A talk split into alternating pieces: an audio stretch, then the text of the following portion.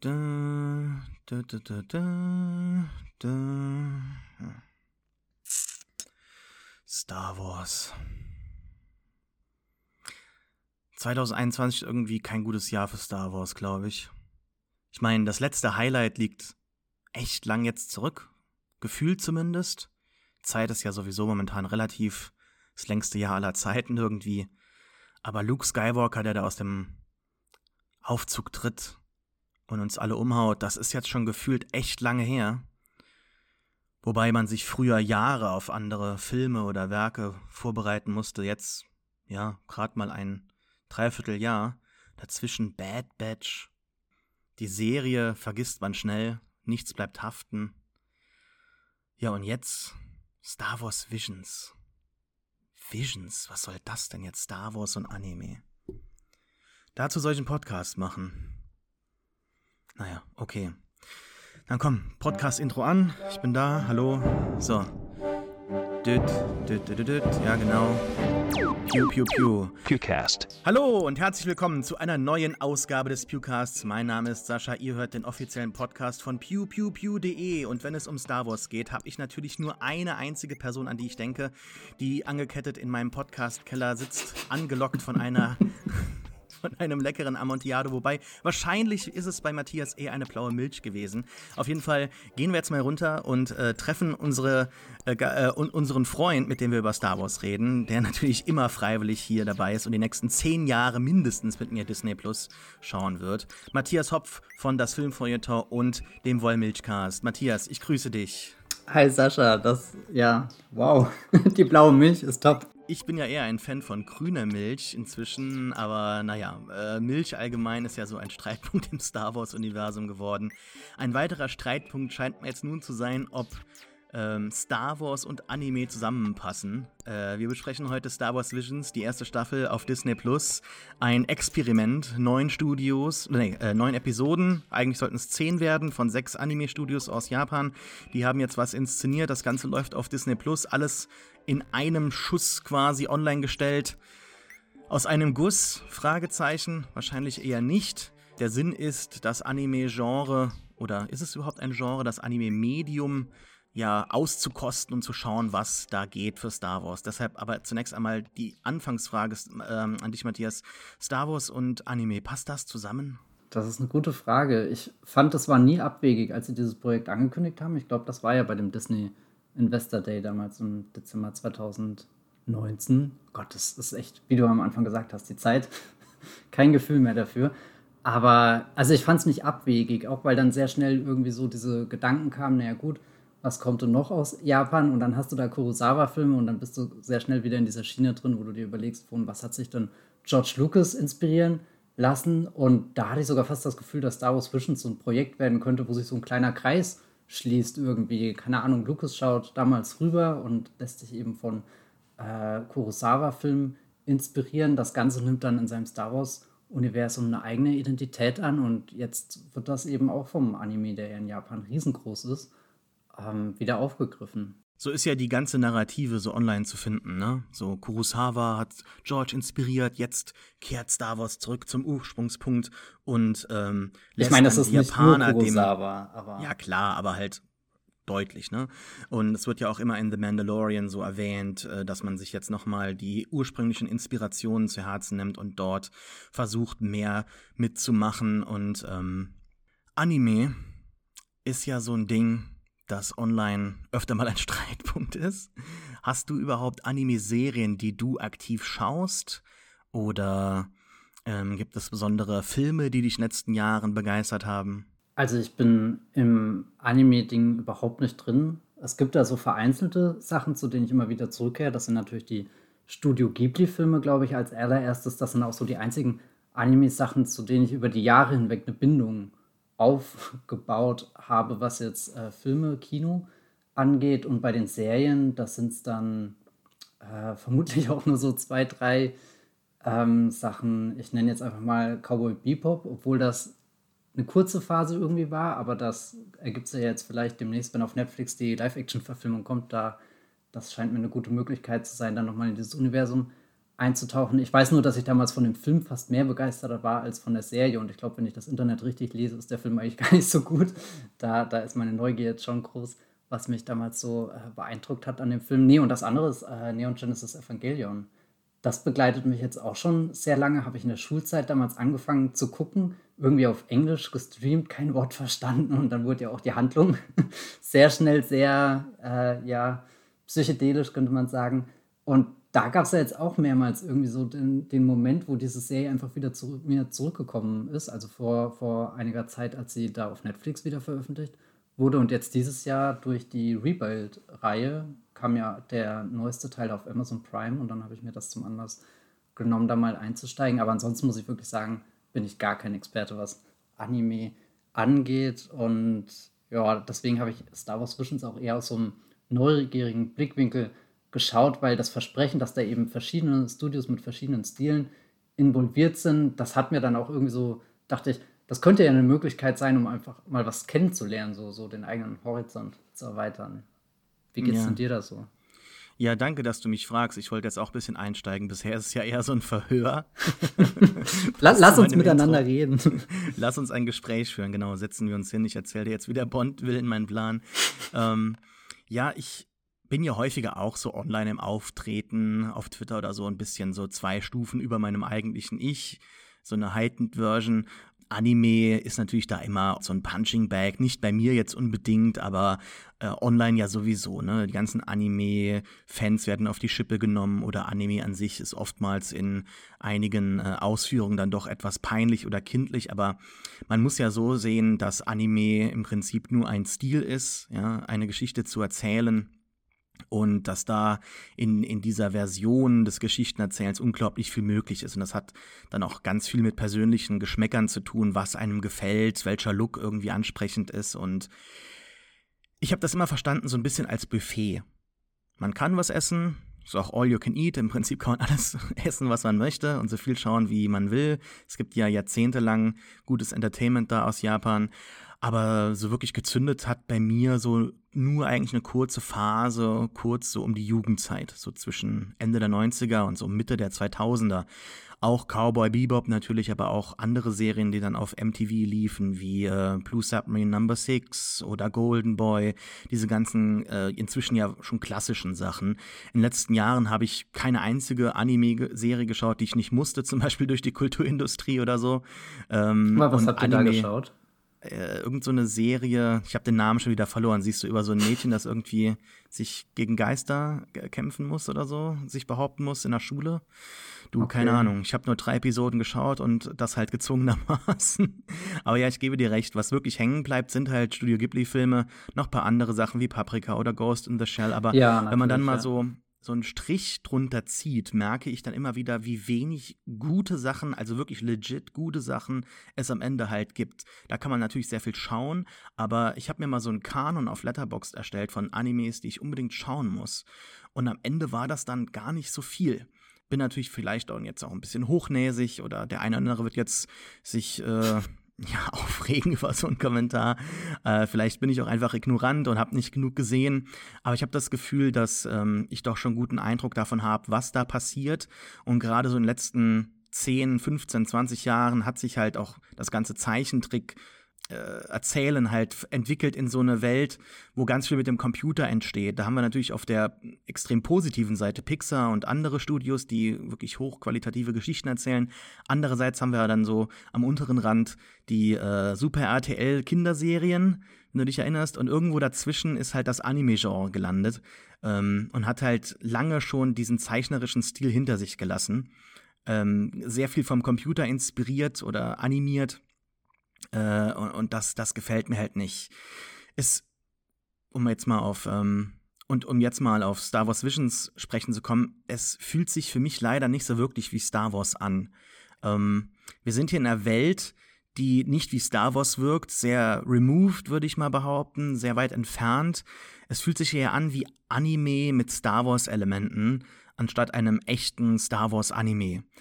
Du hast vielleicht auch wie viele andere den YouTube- TIE Fighter Kurzfilm gesehen von Paul Johnson, aka Ota King 77077, der als alleinige Person aus diesem Konzept Star Wars Anime mehr rausgeholt hat, finde ich, als jetzt fast diese gesamte Star Wars Visions Serie.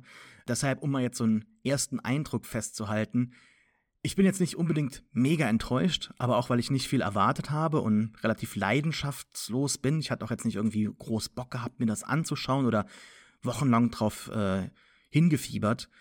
Aber du bist ja, glaube ich, um mir jetzt uh, so ein bisschen was wegzunehmen, basierend auf der Moviepilot-Artikel, eigentlich ganz positiv gestimmt. Du hast nämlich geschrieben, dass Star Wars Visions etwas besser macht, besser noch als The Mandalorian. Erklär uns, Matthias Hopf, was macht Star Wars Visions besser? Na, mein Grundgedanke, mit dem ich in diesen Text gegangen bin, war eben diese Lu äh, Luke Skywalker-Rückkehr, die du ja ganz am Anfang schon angesprochen hast. Und da haben wir auch schon hier im Podcast viel drüber ähm, geredet. Und so aus einer Perspektive, wie sich das Franchise gerade entwickelt, stellt für mich die so Rückkehr schon den Höhepunkt dar, dass die Galaxis eher kleiner wird. Also, das ist jetzt auch was gewesen, was mich bei The Bad Batch teilweise sehr genervt hat. Auf dass jeden Fall. Im Zwischenteil nur noch diese, diese Figurenbegegnungen im Raum standen und, und alles irgendwie darum konstruiert wurde. Also ich habe richtig bei The Bad Batch gemerkt, wie ich eigentlich diese Geschichte hinten dran sehen will. Hier dieser Untergang von Camino, diese Klonkrieger, die sich in der neuen Welt wiederfinden müssen, der Aufstieg des Imperiums. Also wahnsinnig spannende Themen, wo ich manchmal auch richtig Gänsehaut hatte, wenn das so durchgekommen ist durch die Serie. Und dann war es aber wieder so eine, so eine, so eine Best-of-Mash-up-Folge von dem ganzen Filoni-Kosmos. Das fand ich sehr schade. Und da jetzt Star Wars Visions zu sehen, das fühlte sich wirklich so an, wie als gucke ich in den Sternenhimmel und habe halt eben nicht das Gefühl, hinter dem Planeten kommt gleich ein X-Wing vorgeflogen und Luke Skywalker steigt aus und um Gottes Willen, ich habe überhaupt nichts dagegen, dass Luke Skywalker aussteigt. Ich liebe ihn ja auch über alles, aber eher so, also ich glaube, das ist ein Text, den ich auch so, so sehr aus meiner Idealvorstellung von Star Wars als Franchise geschrieben habe, wie, wie groß und wie vielseitig das sein könnte. Und da hat mir Visions schon deutlich mehr das Gefühl gegeben, dass ich da noch was entdecken kann, als es eben jetzt nach den 16 Episoden von The Bad Batch äh, der Fall war. Also das ist ja auch eine, mhm. eine Hülle und Fülle, die einfach an Erzählstoff da im Sommer auf Disney Plus veröffentlicht wurde. Und ähm, Visions fühlt sich da jetzt schon kleiner an. Und ich habe auch das Gefühl, so wie die Serie vermarktet wird und so, das ist nicht das, das A-Property, was gerade irgendwie ähm, bei Star Wars rausgeht, aber es ist doch irgendwie das, was mich definitiv mehr inspiriert hat. Ja, ich kann da schon vieles unterschreiben von dem, was du sagst. Und ich teile auch den Eindruck so. Aber ich muss sagen, es bleibt am Ende, glaube ich, nur ein Experiment. Es ist jetzt kein A-Property, wie du sagst, ja, was äh, mit großer Fanfare so in den Vordergrund geschoben wird, sondern es ist etwas, was man mal an der Seite probiert hat.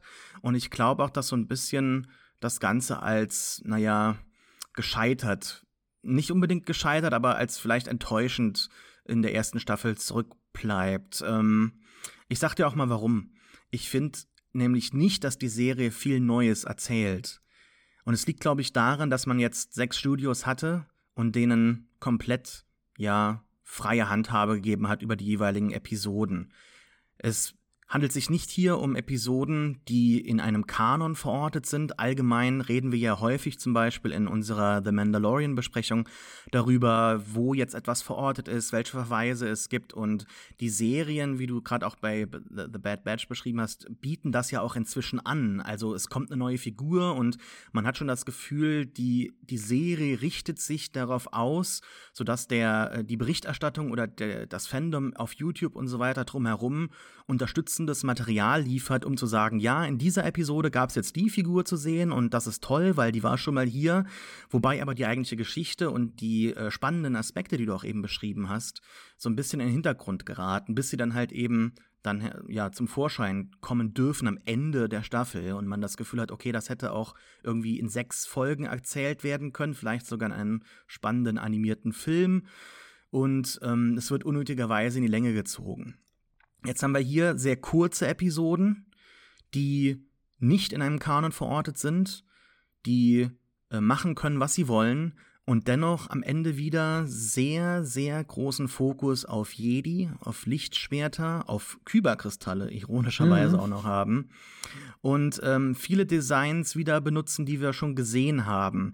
Und das finde ich sehr schade, denn es gab auch schon mal einen Star Wars-Comic namens Visionaries vor 15 Jahren, der auch solche Stories erzählen durfte, Star Wars Tales und so weiter und so fort, wo man gemerkt hat, wie groß das Star Wars-Universum wirklich sein kann, was ja auch mein große, meine große Kritik ist an den letzten Jahren an Star Wars-Content. Da gehe ich total mit, mit dem, was du eben gesagt hast. Ne? Da bin ich ja seit sechs, sieben Jahren am Kritisieren, dass sich Star Wars nicht jetzt im, im neuen Kanon unter Disney was Neues wagt, sondern alles so genau engmaschig erzählt wird und äh, ja die großen großen Freiräume halt nicht besetzt werden, weil da könnte ja in 20 Jahren noch was erzählt werden.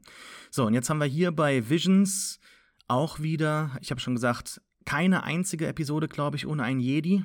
Bin mir nicht hundertprozentig sicher. Ist jetzt eine starke Aussage. Aber selbst der Typ, der dann nachher singt, singt ja in sein Lichtschwert hinein, das nicht mehr funktioniert. Wir haben Episoden, die inspiriert sind von Yojimbo oder Seven Samurai, Hidden Fortress Figuren. Eine Episode, die klar an Astro Boy angelehnt ist, aber genauso auch irgendwie an Pinocchio erinnert. Da wären wir wieder bei Disney. Neue Designs kann ich hier auch kaum erkennen, leider. Also wahlweise irgendwas benutzt oder referenziert. Es gibt in der Episode The Twins so einen Hangar, wo jedes einzelne Star Wars Raumschiff aller Zeiten drin steht. Wir haben fast keine Alien-Protagonisten, bis halt natürlich dann auf ein, auf ein Bunny Girl, was äh, dem Anime natürlich äh, zukommt. Und die Episoden sind alle so ein bisschen unvollständig. Manche Episoden enden gerade da, wo es spannend wird, wo es interessant wird, wo man denkt, okay, jetzt könnte man noch zwei, drei Folgen dazu schauen. Ähm, aber schlecht ist nicht alles. Ich möchte jetzt nicht wieder draufhauen oder so. Es geht häufig um die Neugründung von einem Jedi-Orden oder allgemein mehr Figuren, die ihr Lichtschwert haben dürfen, was die Sequels meiner Ansicht nach verpasst haben. Und ja, diese Faszination mit Kyberkristallen finde ich auch weird. Was, was hat was damit auf sich? Ähm, aber auch die Kostüme, weiße Overalls ähm, und die, die Piraten, die teilweise so ein Mischmasch aus Stormtrooper oder First Order Armor anhaben. Die gleichen Zitate wie do, uh, do or do not, there's no try, I have a bad feeling about this. Also die ganzen Sachen, die wir schon kennen, die wir schon etliche Male gehört haben. Nur dann stelle ich mir eben auch die Frage, ich bin jetzt Anime-Künstler in Japan. Ich kriege diese einmalige Chance, etwas zu erzählen, oh, die, die vorher mir noch nie möglich war und wahrscheinlich danach auch nicht mehr möglich sein wird. Was erzähle ich denn? Ja, wahrscheinlich irgendwas mit Jedi und mit Lichtschwertern, weil das ist halt eben Star Wars, wenn man nur jetzt dieses große Marketing-Kommerzbild äh, von Star Wars hat. Ja, dann bin ich am Ende doch schon so ein bisschen der Ansicht, dass da nicht viel Neues erzählt wird und die Serie jetzt nicht etwas besser macht als The Mandalorian als The Bad Batch? Ich weiß es nicht. Es ist auf jeden Fall ein Experiment. Man kann sich davon berauschen lassen. Und das werden wir gleich mal noch genauer besprechen. Aber du hast sicherlich einiges zu sagen zu dem, was ich gerade gesagt habe. Das war ja gerade schon wieder ein Mega-Monolog. Also erstmal, ich weiß nicht, ob das jetzt gerade so ein Vorwurf war, dass sich diese äh, Künstler ähm, alle die Lichtschwertkämpfe rausgepickt haben. Würde mir jemand sagen, hey Matthias, du kannst einen Star Wars-Film drehen. Ja, also das gesagt, allererste, was, was ich sagen würde, da ist ein Lichtschwertkampf drin. das ist literally das, das beste Element an ganz Star Wars.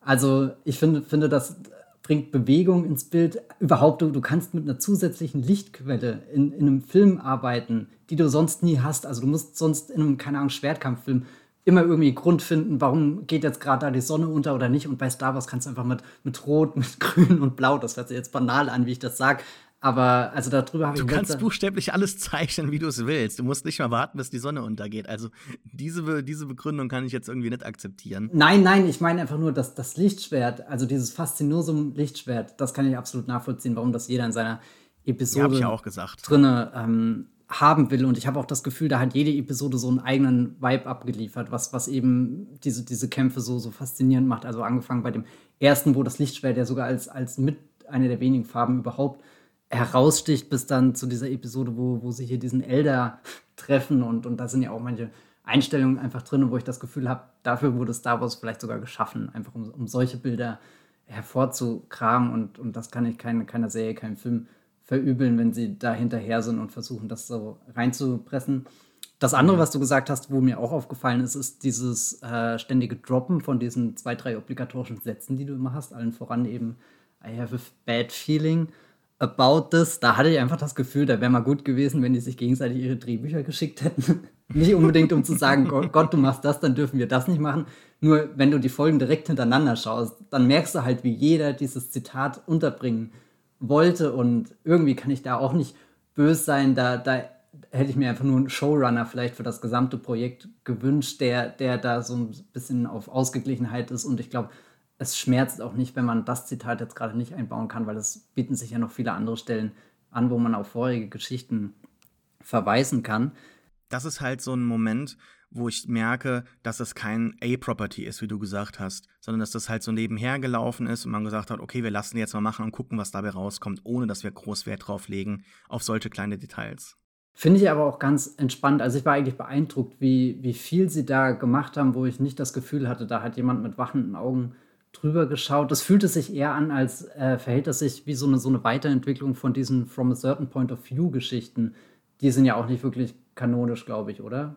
Also, nee, nicht off offiziell nicht, aber das meiste passt schon. Genau. so wenige Ausnahmen. Aber du hast jetzt, also so keine Ahnung, du kannst damit leben, wenn du es gelesen hast und du kannst auch ohne das leben und selbst wenn dann irgendwas nicht richtig passt, ist es eher so mit, naja, vielleicht ist das halt eine Geschichte, wie es irgendjemand oder irgendwas in diesem Universum erlebt hat. Und, und da fand ich dann ganz spannend, weil du gesagt hast, die Geschichten ähneln sich doch. Also mir ist auch, auch aufgefallen, dass so, so Luke-Leia-Dynamiken oft auftauchen. Keine Ahnung, jetzt Twins war so die erste Episode, wo ich dachte, gut, da, da, das hört sich fast manchmal so an, als hätte jemand eine grobe Zusammenfassung von Star Wars vor 20 Jahren gelesen und soll jetzt einfach einen Star Wars-Film machen und dann ist das das, was übrig geblieben ist. Ich hatte diese Erfahrung auch, als ich hier damals diese Wächter der Nacht-Romane gelesen habe und dann den ersten Film geschaut habe und den zweiten und die wirkten irgendwie so, als hätte da wirklich einfach mal jemand pauschal gesagt, naja, das ist halt das, auf Wikipedia ist mir das noch im Kopf geblieben und keine Ahnung, das versuche ich jetzt irgendwie in einem Film zu tun und dann, dann stecken eher so, so typische Star Wars-Ideen drin, aber die Form, wie es rüberkommt, ist jetzt nicht unbedingt das, was man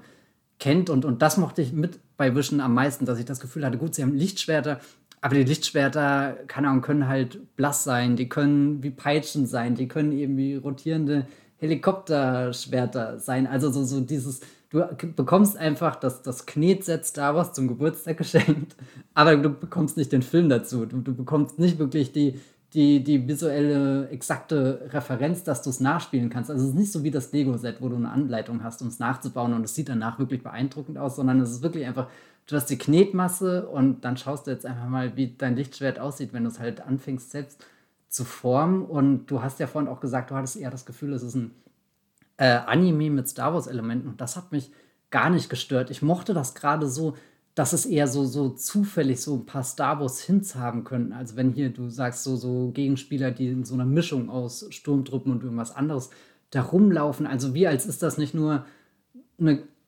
Geschichte im Star Wars-Universum, sondern vielleicht auch einfach ein alternatives Star Wars-Universum, was irgendwo parallel mit existieren kann. Und ich meine, ich will jetzt nicht unbedingt, dass Star Wars anfängt, auf diesen, diesen Multiversumszug aufzuspringen. Das ist bei Marvel eigentlich gerade schon anstrengend genug. Aber da sind wir gerade vielleicht auch beim Point. What if? Das ist ja gerade so, so das, das Marvel-Vergleichsprojekt, was sich auf Disney Plus ähm, ja, animierte Geschichten mit, mit viel Variation ausdenkt, wobei eben diese Variation nicht stattfindet. Also die What-If-Folgen machen mich gerade von Woche zu Woche fertig. Es ist, mm, ja. steckt so wenig Einfallsreichtum Same. drin und bei Vision bin ich aus jeder Episode rausgegangen und hatte das Gefühl, ich bin doch in eine eigene Welt gerade eingetaucht. Das war zwar nur kurz, aber von, von jeder der Episoden ist mir was hängen geblieben, selbst wenn ich sie nicht mochte. Und, und da ist es eher für mich der Effekt, den ich bei The Mandalorian Staffel 2 bei der Ahsoka-Folge hatte. Weil das ist eine Folge, also die schaue ich immer und immer wieder, weil die hat so, hat ein Planet eine klare kleine Geschichte, aber vor allem eine Atmosphäre. Eine Atmosphäre, die sonst nirgendwo in dieser ganzen Serie drin steckt und auch nirgendwo in irgendeinem anderen Star Wars-Film. Und, und also wenn, wenn, wenn, wenn das das ist, was The Mandalorian in Zukunft öfters machen könnte, wäre ich, wär ich sehr dafür. Und vielleicht könnte ja Visions eine Inspiration einfach dafür sein. Möglicherweise, ja. Der Anime ist ja sowieso ein ganz stark äh, ja visuell erzähltes Ding. Und daher kann ich das durchaus verstehen, wenn man sich davon begeistern lässt, dass jetzt äh, die ganzen Lichtschwerter da in allen Variationen nochmal zu sehen sind. Nur vieles davon gab es halt schon. Ne? In Jedi Padawan gab es die ersten Jedi-Licht, äh, Lichtpeitschen dann halt eben, also nicht von einem Jedi, aber von einer, von einer dunklen Jedi und so weiter und so fort. Ich erzähle das ähm, dir jetzt nicht alles, aber äh, wer sich schon länger halt im Expanded Universe auskennt, für den ist das alles nicht ganz neu.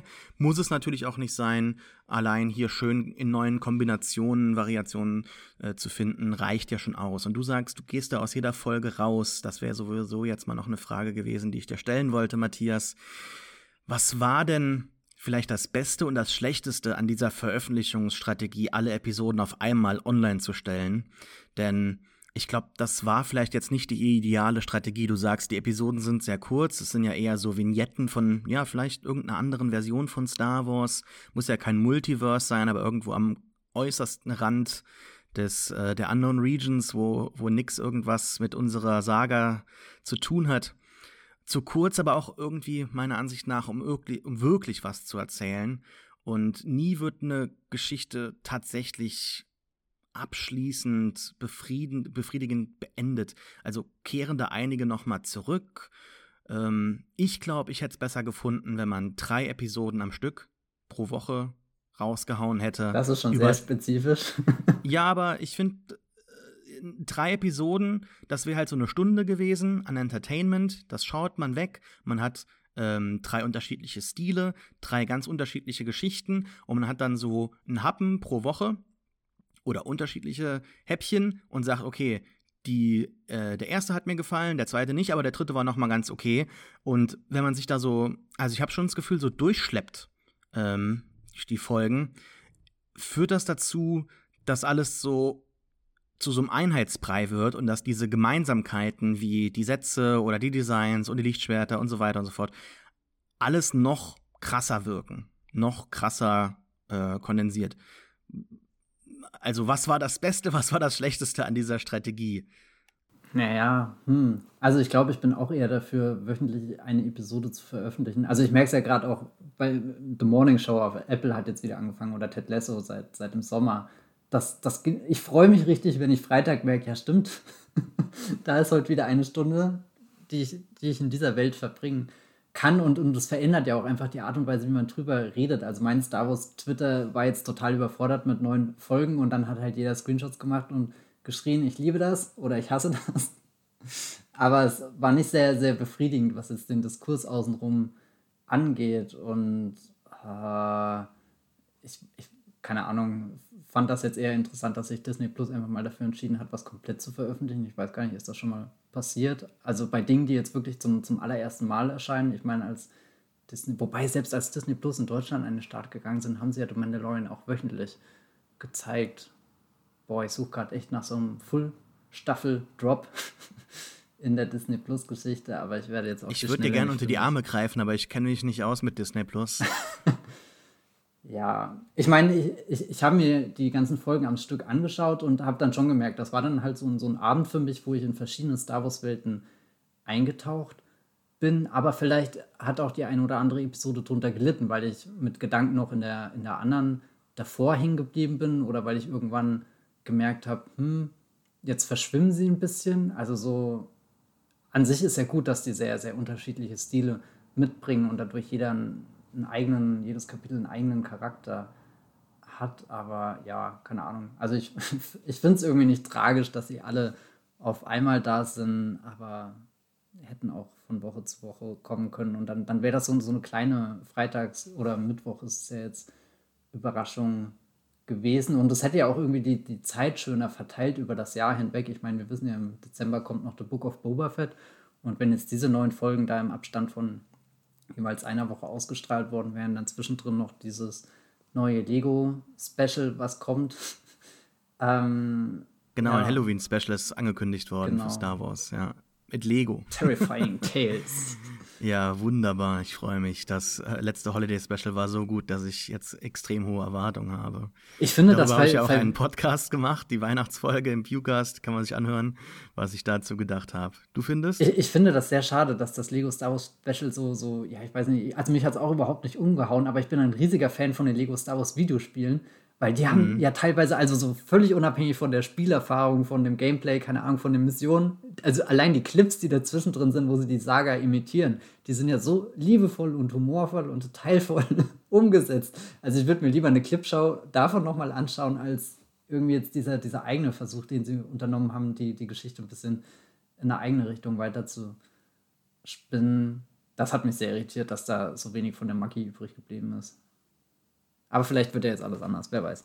Das wäre auch jetzt noch meine abschließende Frage gewesen. Was bleibt denn von Star Wars Visions zurück? Also, es ist, glaube ich, schon so, dass wir uns natürlich beide mehr von diesem Experiment wünschen. Vielleicht kann man auch mal jetzt das Land wechseln und sagen Star Wars Visions aus Frankreich. Mhm. Wir lassen franco-belgische Künstler dran und dann irgendwie machen wir amerikanische Künstler das nächste Mal. Und die Ghibli-Staffel.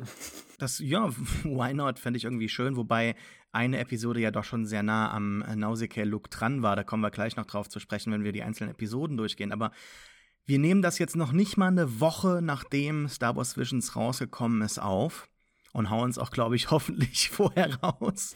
Das liegt ja an mir. Ähm, und trotzdem habe ich schon das Gefühl, Star Wars Visions ist von meinem doch schon sehr Star Wars, Star Wars äh, durchseuchten Feed eigentlich komplett verschwunden. Ich sehe kaum noch Leute, die darüber reden, die das in irgendeiner Weise erwähnen. Und auch auf YouTube, wenn man da mal eingibt, Star Wars Visions, gibt es ein paar typische, ja, erwartbare Kritiken, ein paar Videos von den immer gleichen Leuten. Aber es ist jetzt auch kein irgendwie durchschlagender Erfolg, wie zum Beispiel Netflix das hatte mit Love, Death, Robots und da gibt es einen Moment in einer der ersten Folgen, da habe ich eben äh, dran denken müssen, als ich das in dem Video gesehen habe. Da sagt ein Roboter auf eine Katze zeigend, ähm, die Menschheit ist ausgestorben, Katzen haben überlebt. Äh, what's the point to them? Also zu Katzen, ne?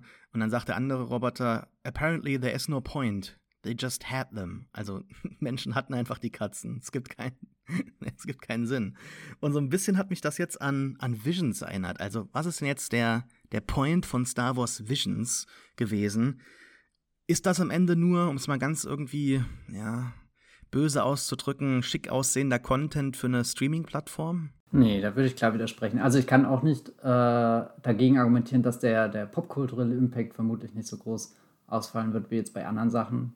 Ähm, je nachdem, in welchen Feed ich bei mir schaue, hat es entweder sogar gar nicht stattgefunden oder eben in dem Star Wars orientierteren Feeds, je tiefer ich eindringe, desto mehr und in manchen ist es ja immer noch präsent. Ähm, aber ich finde es toll, dass das existiert, weil es das Franchise einfach vielfältiger, größer macht, zeigt, dass andere Dinge möglich sind. Also ich würde sagen, es ist mit die, die interessanteste Projektentscheidung, die irgendwie entsteht, seit Ryan Johnson damals einen Star Wars-Film gedreht hat. Und ja, also ich, selbst wenn man das jetzt schulterzuckend hinnimmt, also kann, kann, kann ich diesem Projekt überhaupt nicht böse sein, dass es existiert. Also es existieren so viele Nischen-Star Wars-Projekte. Nee, ich meine, wir, wir haben ja jetzt, wir machen einen Podcast und haben noch kein einziges Mal High Republic erwähnt, was ja dieses Jahr eigentlich aus allen Rohren ballert und und, und High Republic ist ja auch Vielleicht schon. Vielleicht auch aus Gründen, Matthias. Vielleicht auch aus Gründen. Was findest du das nicht gut? Ähm, ich finde es lahm, ja. Okay, das finde ich spannend, weil ich habe jetzt die ersten zwei Hauptbücher gelesen und die finde ich beide eigentlich sehr gut. Na gut, machen wir mal einen Podcast drüber irgendwann. Oh, ja. Ähm, ich finde es aber, ja, ich finde es überraschend, dass halt hier scheinbar keine Limitationen in irgendeiner Weise bestanden und man alle Möglichkeiten halt gehabt hätte, was zu erzählen, was zu machen und das Ganze jetzt schon nach einer Woche so, ja, verwässert irgendwo vergessen wird und dann nochmal aufpoppt irgendwann. Und im Vergleich dazu aktuell alle Leute, wenn es um Matrix 4 geht, Animatrix halt erwähnen. Was, glaube ich, eine ähnliche Episodenanzahl hatte. Auch nicht alles 100%, ich glaube, im Kanon bin ich mir nicht ganz sicher. Es macht aber alles Sinn. Ähm, aber das sind, das sind so Geschichten, die gucke ich mir bis heute an. Die sind ja auch teilweise höchst ikonisch unter Star oder, unter Matrix-Fans. Und woran scheitert das? Ne? Also liegt das einfach an der Nostalgie vielleicht? Liegt das an anderen Gründen? Waren das damals andere äh, Kreative, die das Ganze irgendwie ein bisschen besser gemacht haben? Weil das waren ja wirklich Geschichten, die gezeigt haben, dass dieses Universum viel größer sein kann. Und das war ja bei The Matrix damals wirklich etwas, was überrascht hat. Nicht überrascht hat, aber nicht unbedingt hätte möglich sein müssen. Also das hätte man nicht zeigen müssen. Die Matrix-Trilogie funktioniert auch so. Äh, diese Geschichten, die dort erzählt werden, erweitern das Ganze aber höchst spannend.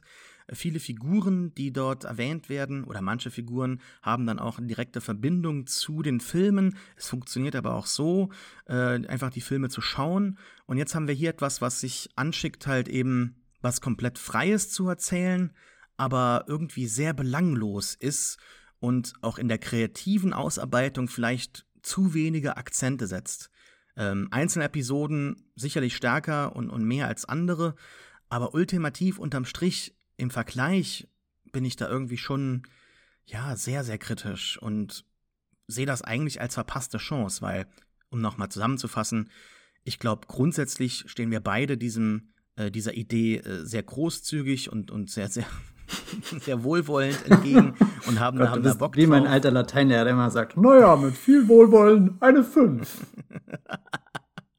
ja, immer noch besser als mein Lateinlehrer, der damals gesagt hat, Brittner, dich müsst man moins mit drei Schlägen aufs Maul wecken, damit du bei mir im Unterricht die Fress hältst. Entschuldigung.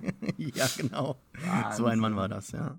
Anyway, das war auch jetzt der Schlusspunkt für die Besprechung von Star Wars Visions. Nein, war es nicht. Matthias, wir äh, bearbeiten äh, meine, meine Schultraumata ein nächstes Mal. Ähm, wir besprechen jetzt neun Episoden aus unterschiedlichen Studios. Ich habe mir jetzt nicht aufgeschrieben, welche Studios das waren und will auch jetzt irgendwie so Anime Insight vortäuschen. Ich habe keine Ahnung. Und es war mir auch ehrlich gesagt nicht so ganz wichtig, was die sonst produziert haben. Das sind scheinbar sehr wichtige, sehr große Studios, die auch aktuelle äh, größere Serien halt produziert haben in den letzten paar Jahren. Und daher dann halt eben die Ansprechpartner gewesen sind für Lucasfilm, obviously. Ähm, fangen wir an mit The Duel, also das Duell. Hat mich so ein bisschen erinnert, natürlich an, an Kurosawa Mode aus Ghost of Tsushima. Ach stimmt, da kann man auch in Schwarz-Weiß spielen, oder? ja, also im Prinzip Yojimbo im Star Wars-Universum hatten wir eigentlich schon mehrfach jetzt gehabt, auch in The Mandalorian haben wir jetzt noch mal in einem, ja, ich glaube, schönsten Stil hier jetzt in der Serie. Schwarz-Weiß gehalten, die Lichtschwerter und Laserstrahle äh, erleuchten dann halt ganz nett das Ganze wirkt so ein bisschen mit Zeichentrick, äh, mit, mit, ähm, mit, äh, also gezeichnet, mit Bleistift. Ähm, aber es ist dann doch irgendwie mit Computer gemacht. Sieht man dann an manchen Stellen etwas hässlich. Äh, hat mich dann so rausgeworfen. Wahrscheinlich schon die beste Folge dieser, dieser ersten Staffel, oder? Mm, nee, das finde ich nicht. Ähm, nee? Also für mich nicht in der Top 1, 2, 3, weiß nicht. Also ich finde sie unglaublich stylisch und das ist schon eine Folge, die ich mir gerne wieder anschaue weil sie eine Coolness mitbringt und total verliebt in die Posen irgendwie dieser Figuren ist. Also wenn das erste Mal der, der Ronin auftaucht oder seine Widersacherin, dann später, da ist schon vieles drin, wo ich mir auch gerne mal rausscreenshotten würde. Dazu bin ich noch gar nicht gekommen, die ganzen Episoden mal in Ruhe durchzugehen, um ein paar schöne Bilder herauszusuchen. Möchtest du deinen Screenshot-Tumblr pushen hier? Ach nö. Nee. Nö. Ist der verlinkt irgendwo oder ist das was Privates? Ich weiß es gar nicht, wo der existiert. Das ist so. das ist. Kennst du das, dass du so, so manche Profile hast, wo du gar nicht willst, dass die öffentlich sind, manche Profile, okay. wo du aktiv öffentlich also bist. bitte sucht nicht Matthias? Screenshot-Tumblr. Nein, nein, Achtung, und der Screenshot-Tumblr, der ist irgendwo so in der Mitte. So weißt du, eigentlich so. ist mir der Wurscht, den, den habe ich irgendwann 2012 aufgesetzt und ich glaube, das ist mein erfolgreichstes Internetprojekt, was ich je hatte. das ist bei mir auch so. Ich habe auch einen Tumblr mit, glaube ich, 20.000 Followern über äh, Retro, äh, Retrofuturismus. Stimmt, den kenne ich, ja. Aber es, das ist auch so ein Ding, das erzähle ich irgendwie nie oder zeige es keinem. Es, äh, ist ja, ich muss auch gestehen, ich benutze meinen Screenshot-Tumblr auch in erster Linie für mich als Datenbank. Weil ich meine, klar, ich habe einen Riesenordner auf meinem Computer, aber ich habe ja nicht immer meinen Computer dabei. Das heißt, wenn ich mal irgendwo bin und Bilder brauche, da habe ich ein sehr ausgefeiltes Textsystem, was natürlich kein Mensch auf Tumblr versteht, sondern nur ich. Aber ich finde halt über die Text dann quasi alles, was ich mal. So eine öffentliche Datenbank. Spannend. Ja, könnte, könnte man fast so sehen. Also, ich, das ist nicht als Datenbank ausgewiesen, aber das ist momentan persönlich der größte Nutzen, den ich da draus ziehe. das ist sehr faszinierend. Wir weichen Immerhin ab, glaube ich. nutzt es einer Person. Gut, hier geht es jetzt um eine Piratenbande, angeführt von einer Sith, die ein, das hast du eben schon erwähnt, so einen Regenschirm, ein drehendes Lichtschwert hat. Ähm, ein anderer, überraschend dann Sith oder, oder Sith Hunter, ein ehemaliger Jedi, hat schon mehrere Kyberkristalle in seiner Jackentasche von anderen Sith erbeutet und die halt getötet, ist dort auf der Jagd oder, keine Ahnung, will Rache findet diese auch und dann ist die Episode schon vorbei. Ähm, ich habe eben erwähnt, dass es vielleicht die beste Episode ist, weil es halt schon so die ist, die ja am traditionellsten aussieht und noch so ein bisschen am ja am Highbrow mäßigsten ist. Eine Episode, die jetzt auch noch untermauert wird oder erweitert wird durch einen Roman, der bald erscheint, nämlich Ronin. Also sind ja herrenlose Samurai, genauso wie der Typ hier. Ein Roman, der bald erscheint von Emma Miko Canton. Ähm, tja, für einen Abschluss der alten Star Wars Legends mit Luke Skywalker und so weiter. Eine Geschichte über 30 Jahre. Dafür hat Lucasfilm oder, oder, oder Del Rey hat da keinen Platz in, sein, in, in der Veröffentlichungsstrategie.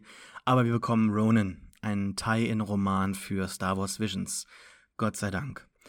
Hast du noch was zu der Folge zu sagen? Ich finde es ja eigentlich relativ lahm. Also ich fand das schon einen lahmen Einstieg, aber ich kann sehen oder verstehen, warum man sie als erste Folge genutzt hat, oder? Ja, definitiv. Also, es, also einerseits ist es schwarz-weiß, wo ich dachte, Gott schreckt das Leute ab. Ich meine, keine Ahnung, wie, wie empfänglich da viele für sind. Andersrum, keine Ahnung, Netflix existiert, Roma. Das ist ja ein gutes Zeichen. Ähm, ich mochte, mein, mein Lieblingsdetail war das, was sagt er hier zu dem Ding und, und wenn es pfeift, dann, dann komme ich oder und hol den Druiden wieder. Das war so ein schöner kleiner Bogen irgendwie, der für mich die, die, der, also ich kann bei manchen Episoden verstehen, dass du sagst, sie, sie hören einfach irgendwie so auf oder erzählen nicht das Spannendste. Und, und das hat aber dieser, dieser Ronin-Episode, also The Duel, ähm, einen, einen Bogen für mich einfach gegeben, wo ich auch das Gefühl hatte, ja stimmt, jetzt ist das abgeschlossen und klar, dieser Krieger wird sich auch noch viele weitere Abenteuer begeben oder hat schon viele erlebt, aber ja, wir hatten jetzt hier einen kleinen Rahmen. Was mich am meisten irritiert hat, muss ich gestehen, war die Musik. Die hatte sehr viele Episode 1 und Episode 3 Referenzen, was ja irgendwann auch visuell aufgegriffen wird, wenn sie da auf dem Fluss sind und wir Anakin und Obi-Wan durch die Lava ähm, gleiten. An den Wasserfall kommen auch. Ja, ja, genau. Und ich weiß nicht, also oh, das ist so problematisch, wenn du halt eine Musik, Musik nimmst, die halt wirklich so fest mit einer anderen Szene verbunden ist. Ähm, da, da haben sie sich ein kleines Eigentor geschossen, würde ich sagen.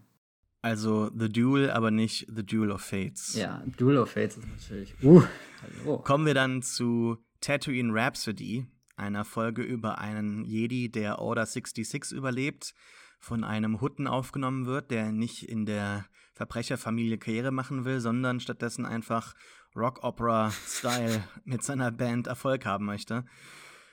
Ein richtig krasser Kontrast von Folge 1 zu Folge 2. Und wenn man sich Kritiken oder Rezeptionen so anschaut, ist das für viele auch so der Bruch gewesen, wo so die, ja, wo viele realisiert haben, okay, da wird jetzt nicht alles aus einem Guss sein, es wird mir nicht alles gefallen und es sind doch schon krasse äh, Brüche in dieser Serie vorzufinden. Und das ist auch das, was ich eben meinte mit, es wäre ja in Ordnung gewesen, wenn man dann The Duel, Tatooine Rhapsody und dann die dritte Folge vielleicht The Twins oder was anderes gehabt hätte, was nicht so super war, dass man sagt, okay, eine hat wirklich auf jeden Fall gegriffen und die anderen zwei sind so, naja, kann man, kann man schauen, kann man nicht schauen.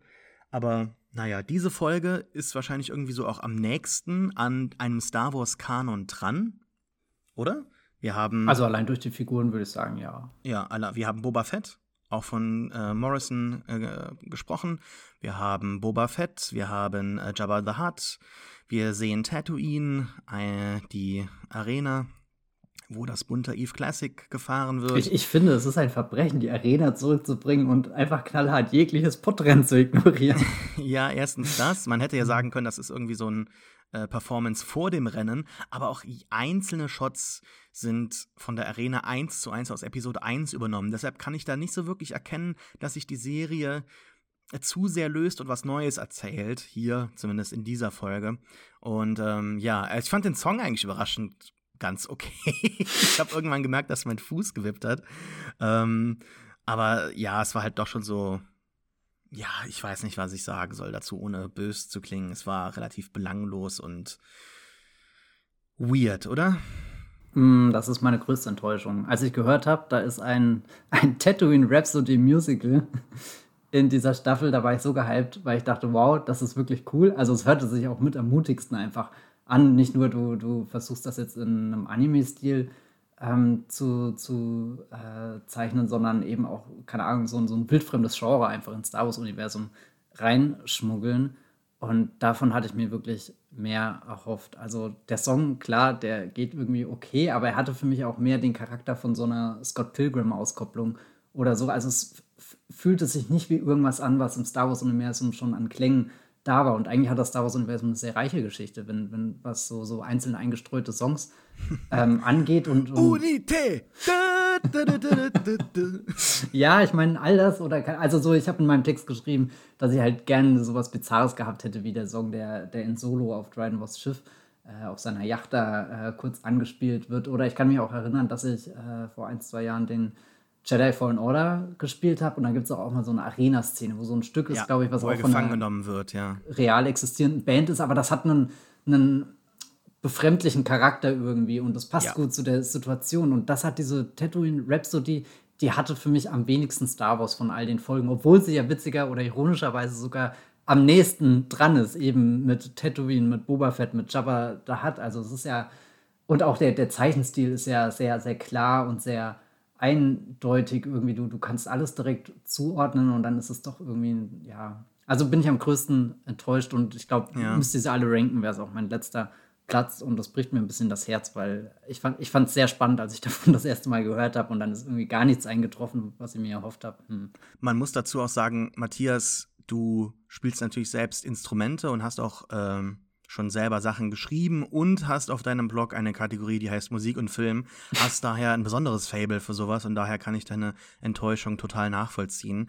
Es gibt da definitiv andere, bessere Star Wars ähm, Songs und diesen Song, äh, ähm, diesen Pop und diesen Vergleich zu äh, Scott Pilgrim finde ich unglaublich passend. Aber überhaupt auch andere Animes klingen halt auch so, ne? Also es war halt genau das, was ich meinte. Es war ein Anime-Song in dem Star Wars-Universum mit Star Wars-Figuren erzählt und ja, einen Ausgang, der irgendwie doch aber ganz süß war, oder? Dass mal so ein Jedi ein komplett anderes Schicksal findet Ja. und glücklich ist. Das war doch mal was Ja, vielleicht. also süß finde ich auch, Neues. das, das trifft sehr gut so. So irgendwie auch putzig, dass, dass die Band dann hier ihren, ihre Verlängerung quasi erhält, der, der, der Hutte nicht das, das Hut-Vermächtnis angehen muss und so Mhm. weiter. Also es hat so einen Charme, das, das muss man der Folge zusprechen, aber müsste ich die Staffel jetzt direkt nochmal schauen, ich würde vermutlich die Folge einfach skippen. Den äh, größten Anime-Charme hatte definitiv die Folge The Twins, Yes. die Zwillinge, die von Darkside Acolytes da irgendwie wahrscheinlich post Rise of the Skywalker, nee, Rise of Skywalker. der Film ist mir so egal, dass ich nicht mal den Titel weiß, Matthias. Das ist der Wahnsinn. Ähm, Es ist beschämend. ich weiß, ich weiß. Nee, es ist nicht beschämend. Ist es nicht. Es ist nicht beschämend. Es ist tatsächlich äh, ehrebringend. How ähm, rude.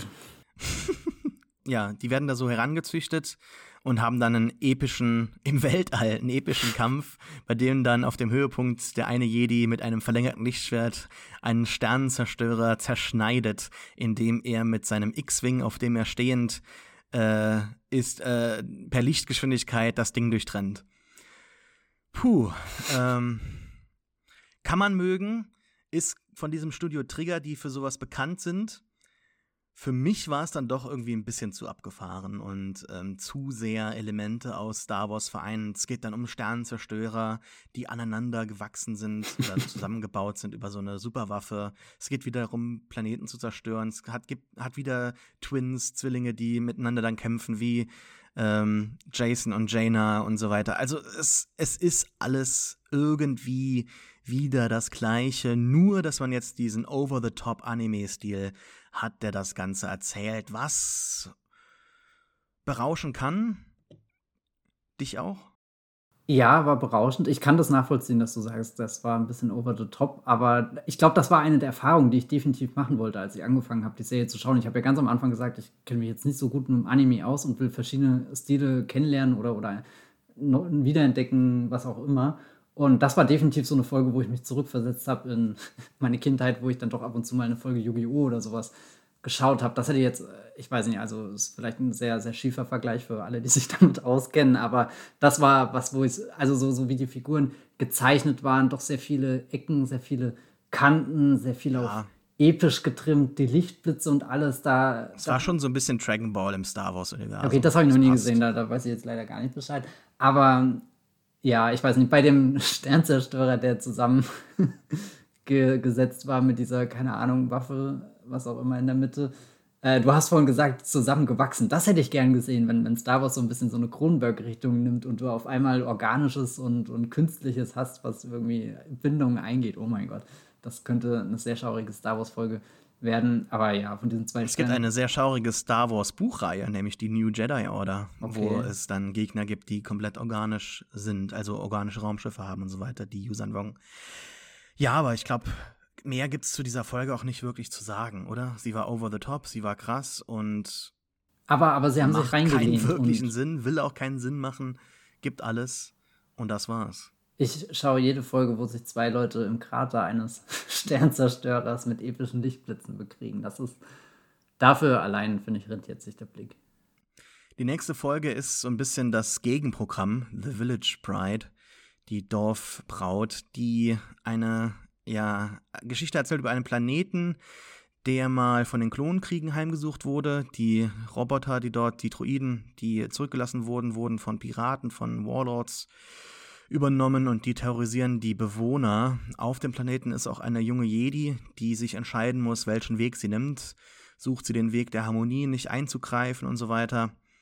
Oder ähm, schreitet sie doch ein, was sie am Ende tut. Und äh, das ist dann irgendwie eine Folge gewesen, die mich am meisten so, ich glaube, an Avatar vielleicht noch erinnert hat. Auch die Landschaft erinnerte mich so ein bisschen an The Last Airbender. Ganz hübsch in Momenten, einige ruhige Szenen, die ich glaube so ein bisschen an das äh, ja das Mystische des Star Wars Universums anknüpfen können und so die Macht am spannendsten hinterfragen von allen Folgen hier aber auch eine Folge, die jetzt irgendwie nicht viel zurückgelassen hat, oder? Das ist eine meiner absoluten Lieblingsfolgen. Ja. Das war das erste so. Mal, wo ich geschaut habe, Star Wars Visions, und bei Folge 4 angekommen bin und richtig gemerkt habe, dass ich das Konzept einfach liebe. Irgendwie bei The Duel dachte ich, das ist noch so ein halber Selbstläufer, weil der halt so auf, auf Coolness setzt und alles so hyper stylisch ist. Bei Tatooine Rhapsody habe ich halt gemerkt, okay, das ging halt irgendwie nicht in die Richtung, wo ich wollte. The Twins dachte ich, okay, das ist volle Kanne Anime, vielleicht eine Stufe zu Hardcore für mich, aber The Village Bride, da dachte ich, wow, ich würde sofort einen ganzen Film damit schauen. Da habe ich alles von der ersten Sekunde geliebt. Ich finde auch, das ist die Folge, die die erste Figur hervorbringt, von der ich mir vorstellen kann, dass in Zukunft noch mehr drauf aufgebaut wird. Also hier F, die, die junge äh, Jedi-Ritterin, die sich da entscheiden muss, was du gesagt hast, viele ruhige Momente. Also ich habe das total genossen, dass ich da diese Landschaft kennenlernen durfte, dass es da einen Ort gab, der auch irgendwie so ein Geheimnis mit sich gebracht hat. Vieles, was einfach beobachtet wurde und dadurch erzählt wurde. Also ganz durch die Bilder, die geatmet haben und die Stimmung war einfach atemberaubend. Also ich bin mir nicht sicher, ob das meine Lieblingsfolge ist oder eine andere, zu der wir vielleicht noch kommen, aber. Wir kommen auch zu allen, ja. Ja, ja, dann. Ähm, The Village Bride ist also denke ich heute noch drüber nach. Ich meine, so lange ist es jetzt noch nicht her, dass ich sie. Hat auch so einen eher malerischen Stil gehabt, ne? To total Schöne auch der, der, der Nebel, der sich irgendwie durch, durch die, das Tal zieht und so, so. Also ich konnte mir das richtig fast schon in so einem Museum vorstellen, wo, wo ich all diese, diese Landschaftspanoramen angucke. Und, und auch, es hat mich emotional sehr getroffen. Also, das ist ja jetzt nicht die, die krasseste Entwicklung, die, die da passiert und, und so das Grundkonzept von, naja, gut, da gibt es halt Leute, die, die wiedergekommen sind und weiter unterdrücken und dann hast du irgendwie dieses Opfer und dann stellt sich heraus, dass das Opfer vielleicht sogar umsonst war, weil, keine Ahnung, halt die, die, die, die am, am mächtigen Hebel sitzen, halt komplett Gebrauch davon machen und sich auf ähm, keine Abmachung oder irgendwas halten und also es ist fast eine Folge, wo dir am Ende das Herz gebrochen wird. Also da würde ich sagen, hat das Star Wars Visions Konzept für mich von vorne bis hinten funktioniert und ich hatte auch nicht das Gefühl, dass die Geschichte abreißt, sondern 20 Minuten eine sehr dichte Welt geschaffen wird. Ja, ja, da gehe ich mit. Also eine Folge, die auch jetzt, glaube ich, noch so ein bisschen bei mir am ähm, Gären ist und vielleicht bei einem zweiten Rewatch vielleicht dann blüht, aufblüht. Könnte ich mir vorstellen. Eine Folge, bei der ich das eigentlich ausschließe, ist The Ninth Jedi, die neunte Jedi. Eine Folge, die scheinbar aus zwei Ideen zusammengespeist mhm. wurde, nämlich einmal um Jedi, die zusammenkommen, um, also noch nicht so ausgebildet sind, fernab jeglicher Orden irgendwie merken, wir sind force-sensitive, wir müssen jetzt irgendwie zusammenkommen und nochmal was aufbauen. Und eine Folge über einen Jedi äh, Lichtschwert-Schmied, der die letzten Lichtschwerter baut. Und das hat man dann zusammengefügt. Eigentlich ganz passend und nett. Der Twist in der Mitte ähm, ist natürlich durch so, ein, durch so eine alte Referenz gut vorgebaut, finde ich. Also es gab mal die Idee, dass wenn man ein Lichtschwert anfasst, die innere Verbindung zur Macht die Lichtschwertfarbe bestimmt. Es gab eine Idee für ähm, Return of the Jedi, wo Darth Vader Lukes Lichtschwert anfasst, anmacht und dann eine rote Klinge rausfährt. Das hat man natürlich verworfen, das wissen wir. Die Idee ist auch heutzutage durch die ganzen Kyberkristalle und auch Spiele wie Fallen Order verworfen. Eigentlich fast eine bessere Idee, als wie man das jetzt verkanonisiert hat, festgefahren hat. Hier haben wir eine Figur, die zunächst mal keine wirkliche Verbindung zur Macht hat, die noch ausbauen muss. Sie hat noch keine Farbe. Das Ganze wächst. Also da ist schon viel drin. Nur man wird auch am Ende wieder zurückgelassen und weiß nicht, wird das jetzt fortgesetzt? Das könnte eine ganze Comicreihe sein, was da erzählt wird. So irgendwie mehrere hundert Jahre nach Rise of Skywalker gibt es da nochmal Jedi, die merken, wir müssen zusammenkommen, aber in Wahrheit sind's böse und so weiter und so fort. Ne? Also es war, war schon irgendwie ganz, ganz nett. Oder? Das ist so die Folge, die in meiner Star Wars Bubble, glaube ich, den, den größten Hype irgendwie ausgelöst hat, was vermutlich an dem Twist liegt. Äh, das ist übrigens so eine interessante Beobachtung, dass die anderen Folgen nicht wirklich große Enthüllungen haben, wie bei The Mandalorian, was vielleicht auch eine, ein Grund sein könnte, warum das alles an einem Tag veröffentlicht wird, weil über was hätten denn die Leute geschrieben, wenn sie nicht sagen können, ah, aber das war Bukatan. ähm, ich mochte das sehr, diese, diese Enthüllung mit dem Lichtschwert, da, da war Star Wars komplett auf. Also ich habe vorhin gesagt, Lichtschwert ist mega geil. Du kannst damit filmisch so viel erzählen und dann, dann keine Ahnung, tun sie das auch. Also das hat mich wirklich vom Hocker gehauen. Ich kannte diese Idee auch äh, nicht unbedingt, dass, dass das Lichtschwert was über dich aus, also halt die Farbe über deine Gesinnung oder so aussagt. Und das war ein sehr schön vorbereiteter Moment, auch weil die Folge bis an dem Punkt eine, eine interessante Einsamkeit irgendwie geschaffen hat mit, gut, du bist sowieso an einem Ort in diesem Universum, wo wo das alles eher so Legenden sind, wo einzelne Menschen zusammenkommen und alles ein bisschen im Schatten, alles abseits. Und da gibt es noch diesen einen Schmied und das fand ich dann auch sehr faszinierend, dass, dass dieses Lichtschwert, also diese hochmoderne Waffe, ähm, die ja, keine Ahnung, wo, wo ich mir nie Gedanken mache, wie entsteht die, aber dass dann der Begriff des Schmieds dazukommt, also jemand, der wirklich mit einem Hammer auf irgendwas draufhauen könnte im traditionellen Sinne, also auch diese, diese, diese Erschaffung von so einem ganz zentralen Star Wars-Stück und dass eben diese Figur, eine der letzten, die noch über dieses Wissen auch verfügt, verschwindet, getötet wird und dann auch äh, natürlich die Beziehung zur Protagonistin und so weiter. Also ich, es ist nicht meine, eine meiner Lieblingsepisoden, aber ich denke sehr viel über die nach. Also ich glaube, das ist eine gute Beobachtung von dir, dass sich das am ehesten einigt, äh, da, dazu eignet, um irgendwie eine größere Geschichte zu starten, irgendwie so eine kleine Reihe, die aus Visions heraus entsteht. Also das ist auf alle Fälle die, wo ich am neugierigsten bin, wie mir die Episode gefällt, wenn ich es jetzt zum zweiten Mal dann irgendwann ja. Schaue. Vielleicht ist das auch kein Wunder, wenn man zwei Episoden zusammenpresst, dass dort das meiste Potenzial irgendwie drin steckt. Ich äh, wusste vorher nicht, welche die Episode ist, die sie zusammengepresst haben. Jetzt im Nachhinein, finde ich, kann man es schon sehr deutlich erkennen. Äh, auch eine interessante Beobachtung, irgendwie so, wie man eine Geschichte zuerst wahrnimmt und wie man, wie die Geschichte dann ein bisschen in ihre Einzelteile zerfällt, wenn man so den, den Hint bekommt mit, hey, das waren übrigens mal zwei Kurzfilme, die, die fusioniert Aber müsste eine, eine, gute Episode so einer Beobachtung standhalten? Ja, habe ich auch überlegt. Äh, deswegen, ich bin eher bei, bei diesem ganzen Ding einfach überrascht, wie, wie ich das wahrgenommen habe und wie sehr mein Wissen darum dann was verändert hat. Äh, deswegen bin ich auch so gespannt, jetzt einfach nochmal zu schauen, weil dieses Wissen hatte ich ja davor jetzt auch nicht, ob das jetzt irgendwas verändert. Hm, wer weiß.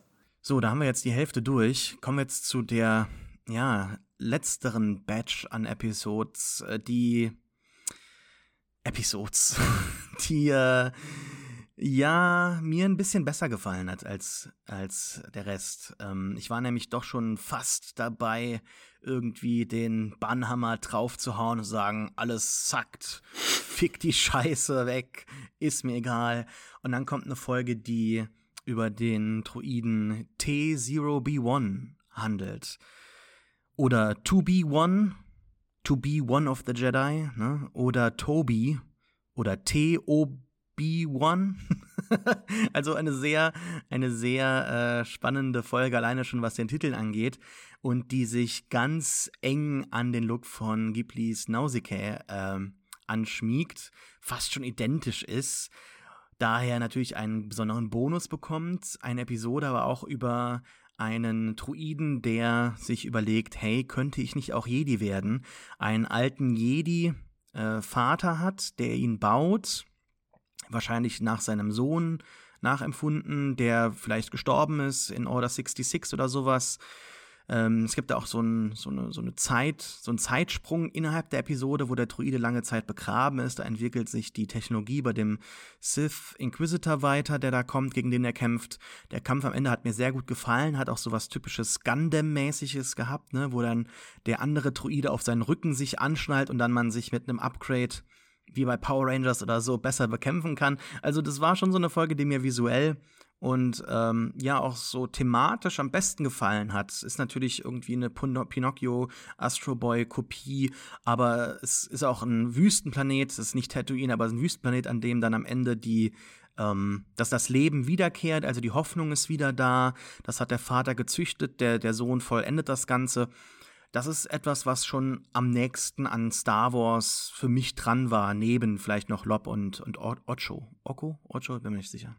To Be One? To Be One, definitiv die erstaunlichste Episode der Staffel. Auch die, wo ich das Gefühl hatte, da, da sind sie am meisten an Grenzen gegangen, was A, Verformung von Star Wars angeht und B, einfach eigener Zeichenstil sehr, sehr konsequent durchgesetzt, dass es unter Umständen, habe ich manchmal gedacht, ist das nicht sogar so eine, so eine Zwischenepisode, die früher in der Sendung mit der Maus manchmal lief? Da hast du ja auch immer dein, dein, dein, dein, äh, dein Sachteil und dann kommt halt die Lachgeschichte später. Und das waren ja auch immer so kurze animierte Geschichten, die meist in sehr verfremdeten Welten stattgefunden haben und dann sowas Kleines, sowas. Manchmal hast du da die Stirn gerunzelt, was war das? Was war ein bisschen seltsam, aber irgendwo auch super berührend und äh, hier allein diese, diese Tobi-Figur ist ja so putzig und cute und du willst sie eigentlich nur knuddeln, umarmen und Ich würde ganz gerne eine Actionfigur haben, ja.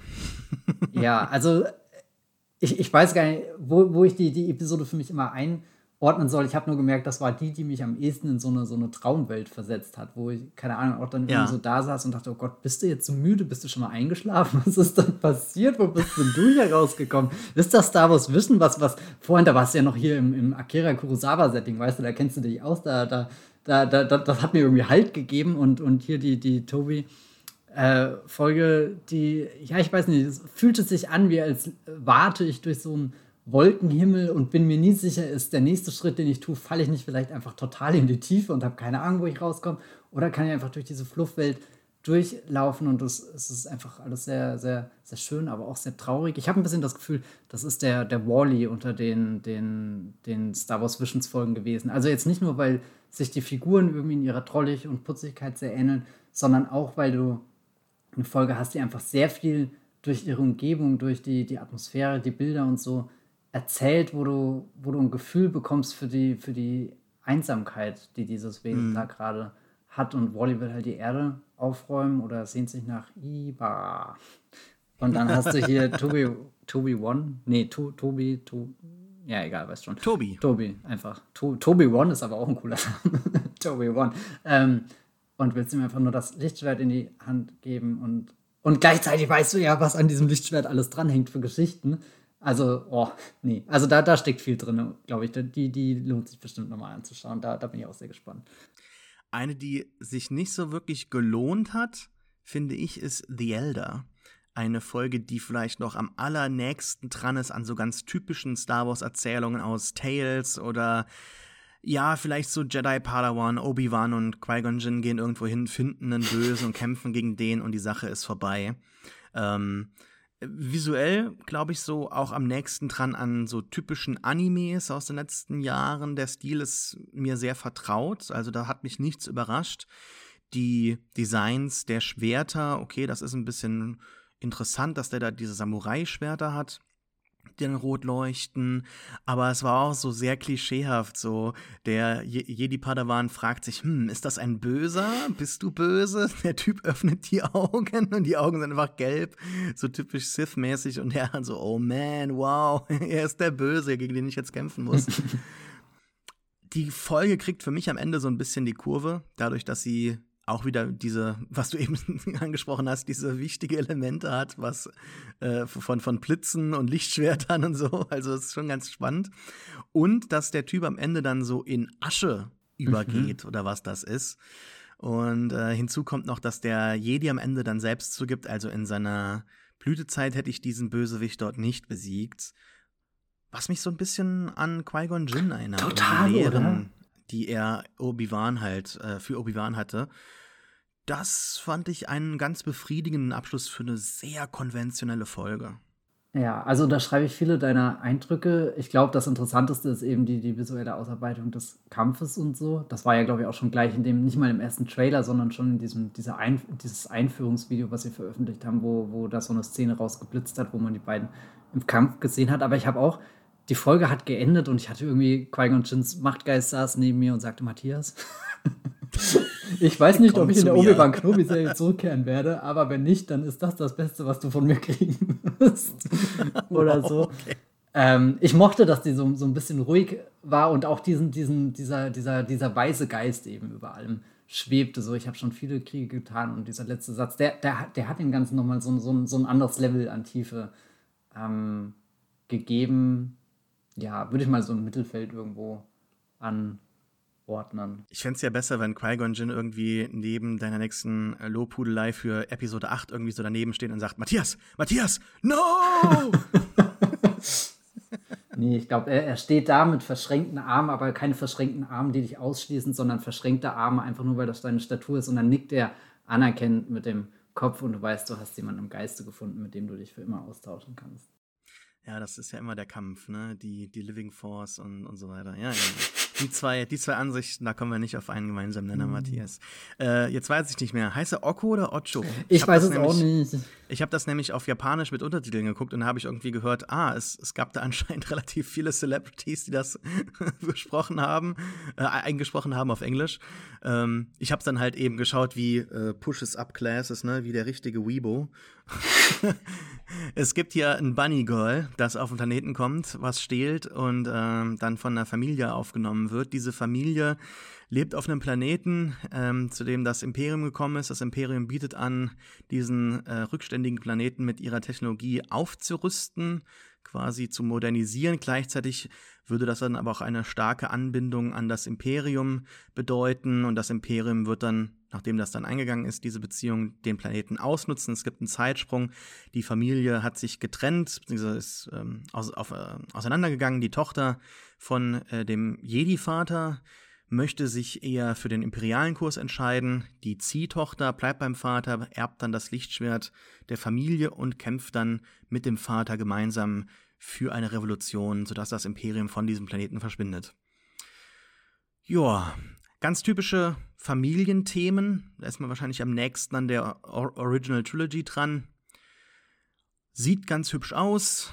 In einigen Einstellungen gibt es so auch ein paar Totale, wo man irgendwie so einen ähm, Sternzerstörer wieder über der Stadt zieht, ähnlich wie bei Jeddah.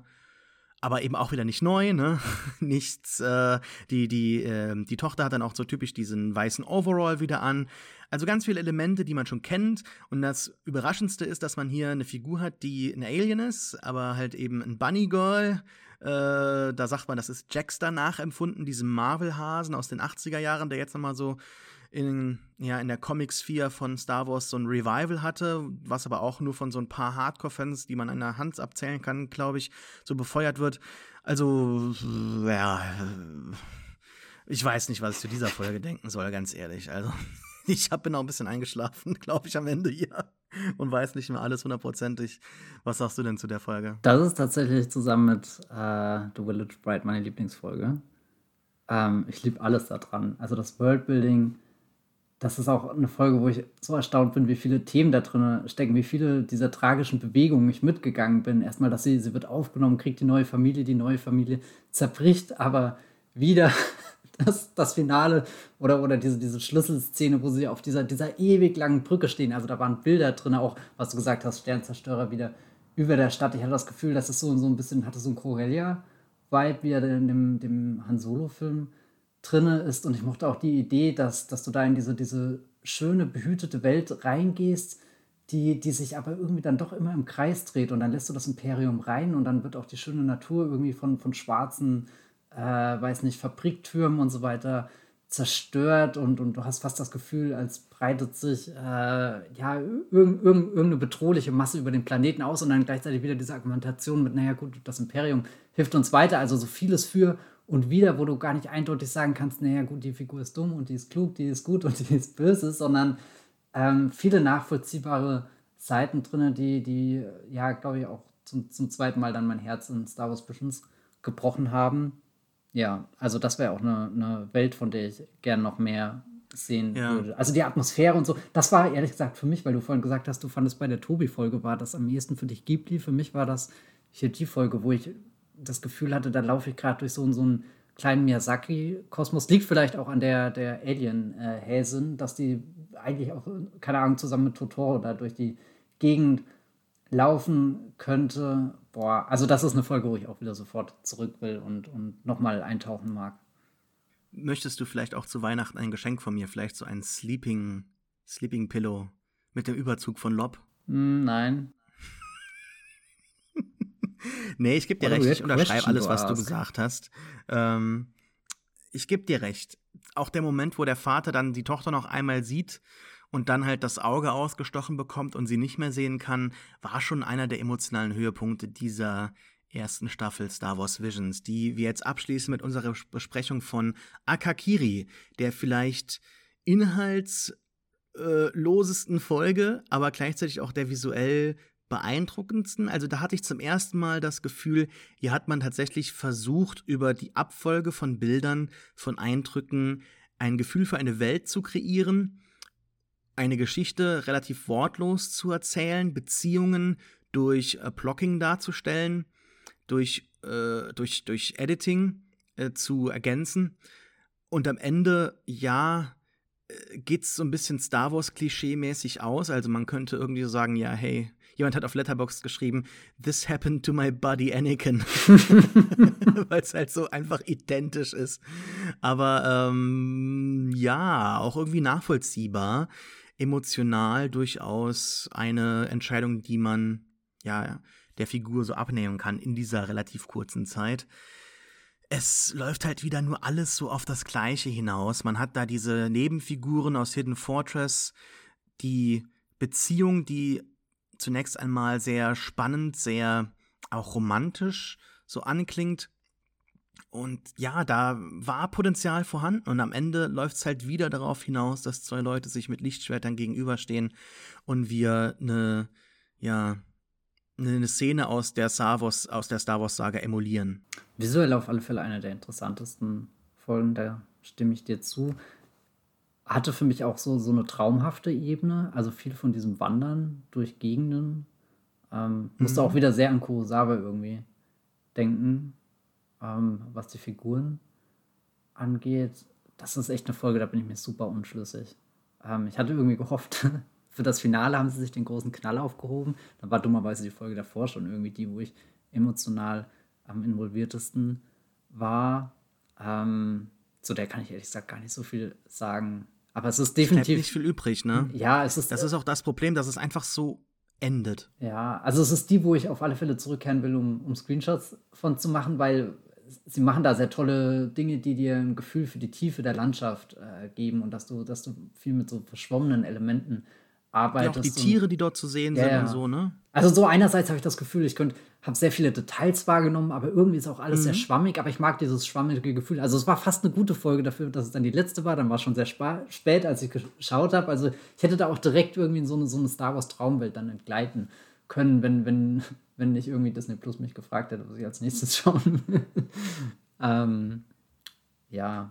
Ja. Also das ist, vielleicht auch so ein bisschen Das ist, glaube ich, genau der richtige Tonfall, um ein Fazit zu ziehen zu der ersten Staffel Star Wars Visions. Ich glaube, es ist dieses, ja, so dieses so, also. Na, das ist schon eher dein Ja.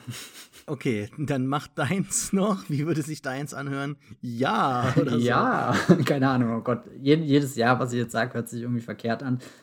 Nein, aber ich, also so, so, du, du hast jetzt am Anfang deinen, deinen kleinen Bit gebracht, wo du so, so, so erschöpft eingestiegen bist. Und das, das konntest ich, du doch gar nicht hören. Bitte? Deine Schreie kann man gar nicht aus dem Keller hören, Matthias, ja? Ja, ja, ja. Du kannst auch nicht hören, was, was oben passiert. Nee, was, was ich sagen wollte, das war wirklich überhaupt nicht das Gefühl, was ich danach hatte. Das hatte ich irgendwie bei The Bad Batch Staffel 1, Folge 10 irgendwie war ich äh, vielleicht auf diesem Stimmungslevel angekommen, wo es mir schwer gefallen hätte, irgendwas äh, jetzt da, da über die Serie zu schreiben. Aber irgendwie Star Wars Visions, das hat mich wieder richtig gejuckt. Also definitiv eine Serie, die mir einen Kick gegeben hat. Hm. Ein Kick in the Nuts. es ist nee. dein, dein Talent, alles irgendwie umzudrehen, ist sehr erstaunlich. Nee, ich, ich, ich, ich mach Spaß. Ich bin ja jetzt bei der Besprechung der einzelnen Folgen auch deutlich positiver gewesen, als ich das vielleicht am Anfang das war. Wir haben ja auch, ja. häufiger einiger, äh, einer Meinung. Und ich würde mich auch jetzt freuen, wenn man dieses Experiment fort, äh, fortführt. Und da ist ja noch einiges drin. Wie ich auch am Anfang ähm, habe anklingen lassen, könnte man da noch äh, den Kreis größer ziehen, was den visuellen Stil angeht, an die Einflüsse. Und wenn das dann halt so nebenher läuft und wir das ab und zu äh, uns anschauen können, alle paar Monate, fände ich das eigentlich ganz schön. Es ist auf jeden Fall besser als das, was What If gerade abliefert oder was ähm, in jeder ja, Hinsicht was andere so äh, Tie-ins mal dort gemacht haben. Also Batman Ninja zum Beispiel fand ich auch jetzt nicht so prickelnd im Vergleich zu hier. Also da, da ist schon was vorhanden. Da kann man auch jetzt 80 Minuten drüber reden. Das haben wir getan. Und ich glaube, da ist für jeden Fan was dabei. Also man wird vielleicht nicht vollends satt bei diesem Buffet, aber man, man kann schon essen. Ein kleiner Snack und Buffet, nebenbei. das scheint es dir angetan zu haben. genau. Ich werde auch jetzt was essen gehen. Matthias, wir ziehen hier einen ersten Schlussstrich. Vielleicht treffen wir uns irgendwann wieder mal. Äh, also wir werden uns mit Sicherheit nochmal zusammentreffen. Meinst du, es kommt dieses Jahr noch ein Star Wars Content Piece? Naja, das ähm, Halloween-Special kommt auf jeden Fall. Und Boba Fett soll ja noch rauskommen, bevor das Jahr zu Ende ist. Ja, das war auch gespannt. eine Irone, äh, rhetorische Frage, keine Ironie. Ach so, Entschuldigung. Alles gut. Ähm, ja, ich finde das gut, dass du ja das nochmal zusammengefasst hast. es kommt ja jetzt sowieso bis an unser Lebensende Star Wars raus, ohne Unterbrechung. Wie bei den Marvel-Serien haben wir vielleicht eine Woche oder zwei Verschnaufspause, bevor dann das nächste losgeht. Wir haben jetzt Book of Boba Fett, Mando Staffel 3, Andor, Obi-Wan für nächstes Jahr, Bad Batch Staffel 2 und dann noch wahrscheinlich Visions, wenn nicht noch irgendwas anderes dazwischen kommt, wie Ahsoka oder ja. Hast du Lust? Allein die Tatsache, dass nächstes Jahr Obi-Wan und Endor kommen, das ist so insane. also Book of Boba Fett bin ich momentan sehr lauwarm, was auch irgendwie damit zu tun hat, dass Robert Rodriguez doch neulich so einen komischen Kommentar gesagt hat mit wenn ihr dachtet, irgendwie Mendo Staffel 2 wäre crazy, dann wartet mal ab, bis ihr Boba Fett seht. Und da habe ich jetzt ja, sehr viel Angst typisch, davor, dass sie irgendwie nur die falschen. Typisch Rodriguez. Aber dass sie, dass sie vielleicht wirklich die falschen Lektionen aus Mendo gelernt haben und jetzt halt ja. wirklich im Endeffekt das machen, was sie auch in Bad Batch und im Animationsbereich gemacht haben. Aber Alter, Ewan McGregor, die, die sollen nicht mal ein Bild raushauen. Mag sein, mag sein. Naja, wir wissen ja, wie Obi-Wan aussieht. Ähm, Aber wie sieht der im Alter aus? Was, was, für ein Bart hat er? Wie, ich möchte den Bart fühlen. Will, oh Gott, gib mir ein Bild. Vielleicht sollte ich dir doch dieses Kissen schenken, ne? Sascha, ich finde okay. das sehr weird. Matthias Hopf und seine Weirdness findet man auf Twitter unter Bibelbrox mit 3e, das Filmfeuilleton.de, wo auch seine sonstigen Links zu finden sind, wie unter anderem seine Arbeit bei moviepilot.de und natürlich dem Wollmilchcast, den er mit Jenny von The Gaffer macht. Jenny auch eine häufige und gern gesehene Gästin im Pewcast. Den Pewcast könnt ihr abonnieren auf Spotify, iTunes und überall, wo es Podcasts gibt. In euren Podcatchern einfach Pewcast eingeben und ihr findet das. Am liebsten freue ich mich aber, wenn ihr uns auf Twitter Feedback gibt. Dort findet man mich unter Reeft, R-E-E-F-T, oder schreibt was auf pewcast.de in die Kommentarsektion. Matthias, ich danke dir. Ich lasse dich hier jetzt zurück und komme dann zu dir wieder, wenn es heißt äh, The Mandalorian. Staffel 3 oder, oder Book of Boba Fett wahrscheinlich kommt vorher raus, ne? Ja, ja, Book of Boba ja, Fett. Book of Boba Fett. Was ja Mando Staffel 2.5 wird. Insofern. Was man, äh, die Episodentitel sind geleakt worden, ne? Ja, stimmt das? Scheinbar. Ist das, dass das einfach so weiter nummeriert wird, gell? Also, wir haben jetzt wie viele Folgen gehabt bisher? Na, jeweils 8 plus 18, 16, wenn mich ja. Mathe kennt. Und jetzt geht's weiter. Also, die zählen Chapter einfach weiter, ne? Bei Book of Boba Fett, genau. Passt ja aber auch irgendwie. Ich weiß nicht, ob ich damit zufrieden bin, ultimativ, aus, aus narrativer Hinsicht, aber was die so da so verweben und erzählen, macht es schon Sinn, dass man das weiterzieht. Na gut. Matthias, ich danke dir, liebe Zuhörer, Zuhörerinnen. Vielen Dank fürs Zuhören. Bis zum nächsten Mal. Ciao. Ciao. Baby Yoda, baby baby Yoda, baby Yoda, baby baby Yoda, baby Yoda, baby baby Yoda, baby Yoda, baby baby Yoda. The galaxy is going to We've fallen under your spell, baby. Little baby, you're